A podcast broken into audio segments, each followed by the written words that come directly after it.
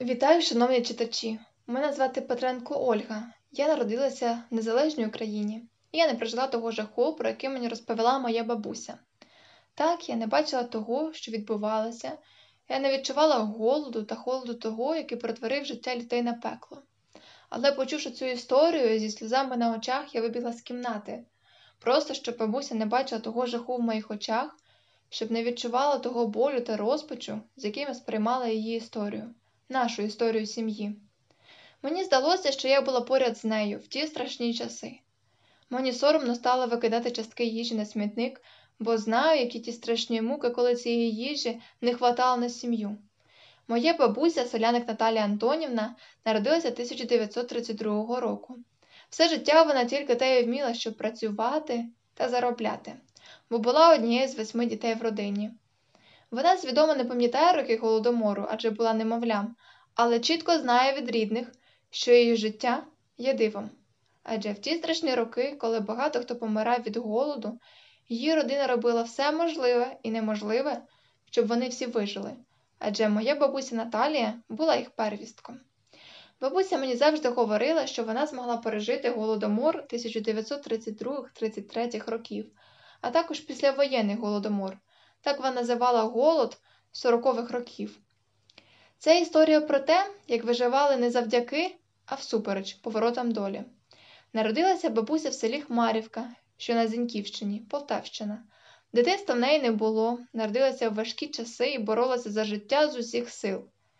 Війна, 1941 рік, нацистські війська окупували район.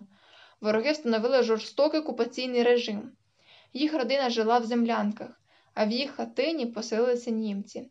Її мама вночі пробиралася до будинку і порпалася в смітнику, підбираючи те, що не доїдали загарбники. Потім було прийнято рішення йти через ліс вночі, до селища за 10 кілометрів до батьків мами.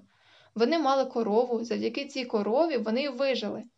Але бабуся була подруга, яка лишилася в Хмарівці, і бабуся, заховавши банку з молоком, носила її та годувала, щоб вона не померла. Потім її забрали жити до себе, бо її батьків розстріляли за непокору на її очах, що було наукою. Потім бабуся почала ходити на базар та продавати молоко, щоб купити хліба. Так і крутилися. Вона підросла і пішла працювати на свиноферму. Все життя і пропрацювала там, бо дуже була вдячна за можливість прогодувати сім'ю, незважаючи на те, що там залишила своє здоров'я. Головне, що вона мені сказала, що я запам'ятала на все своє життя. Живе так, ніби завтра може не бути. І зараз я відчуваю ці слова на собі. Бабуся мала город і більшу частину засаджувала картоплею. Потім ми її віддавали людям, бо такої кількості неможливо було спожити. Коли я стала дорослішою, а бабуся старіла, я пробувала її вмовити не садити так багато, але вона казала не дай Бог пережити голод знову, нехай лежить. Ішли роки, а нічого не змінилося. Ми змирилися, що так буде завжди, тому що після цієї трагедії слід лишився, і рана не загоїлася, вона тільки протихла. Я старалася не розпитувати більше, бо їй ставало важче згадувати, але крихти зі столу тільки птичкам, залишки їжі тільки тваринам, бо їм також були непереливки. Історія моєї родини дає мені сили пережити теперішню війну, адже я розумію, якби вони не боролися за життя, мене б могло й не бути тому я повинна боротися ще сильніше, що я вас закликаю робити. На завершення хочу вас запитати, чи знаєте ви історію своєї родини, хоча б до четвертого п'ятого покоління? Підніміться ті, хто знає. Тримаймося, бережіть себе.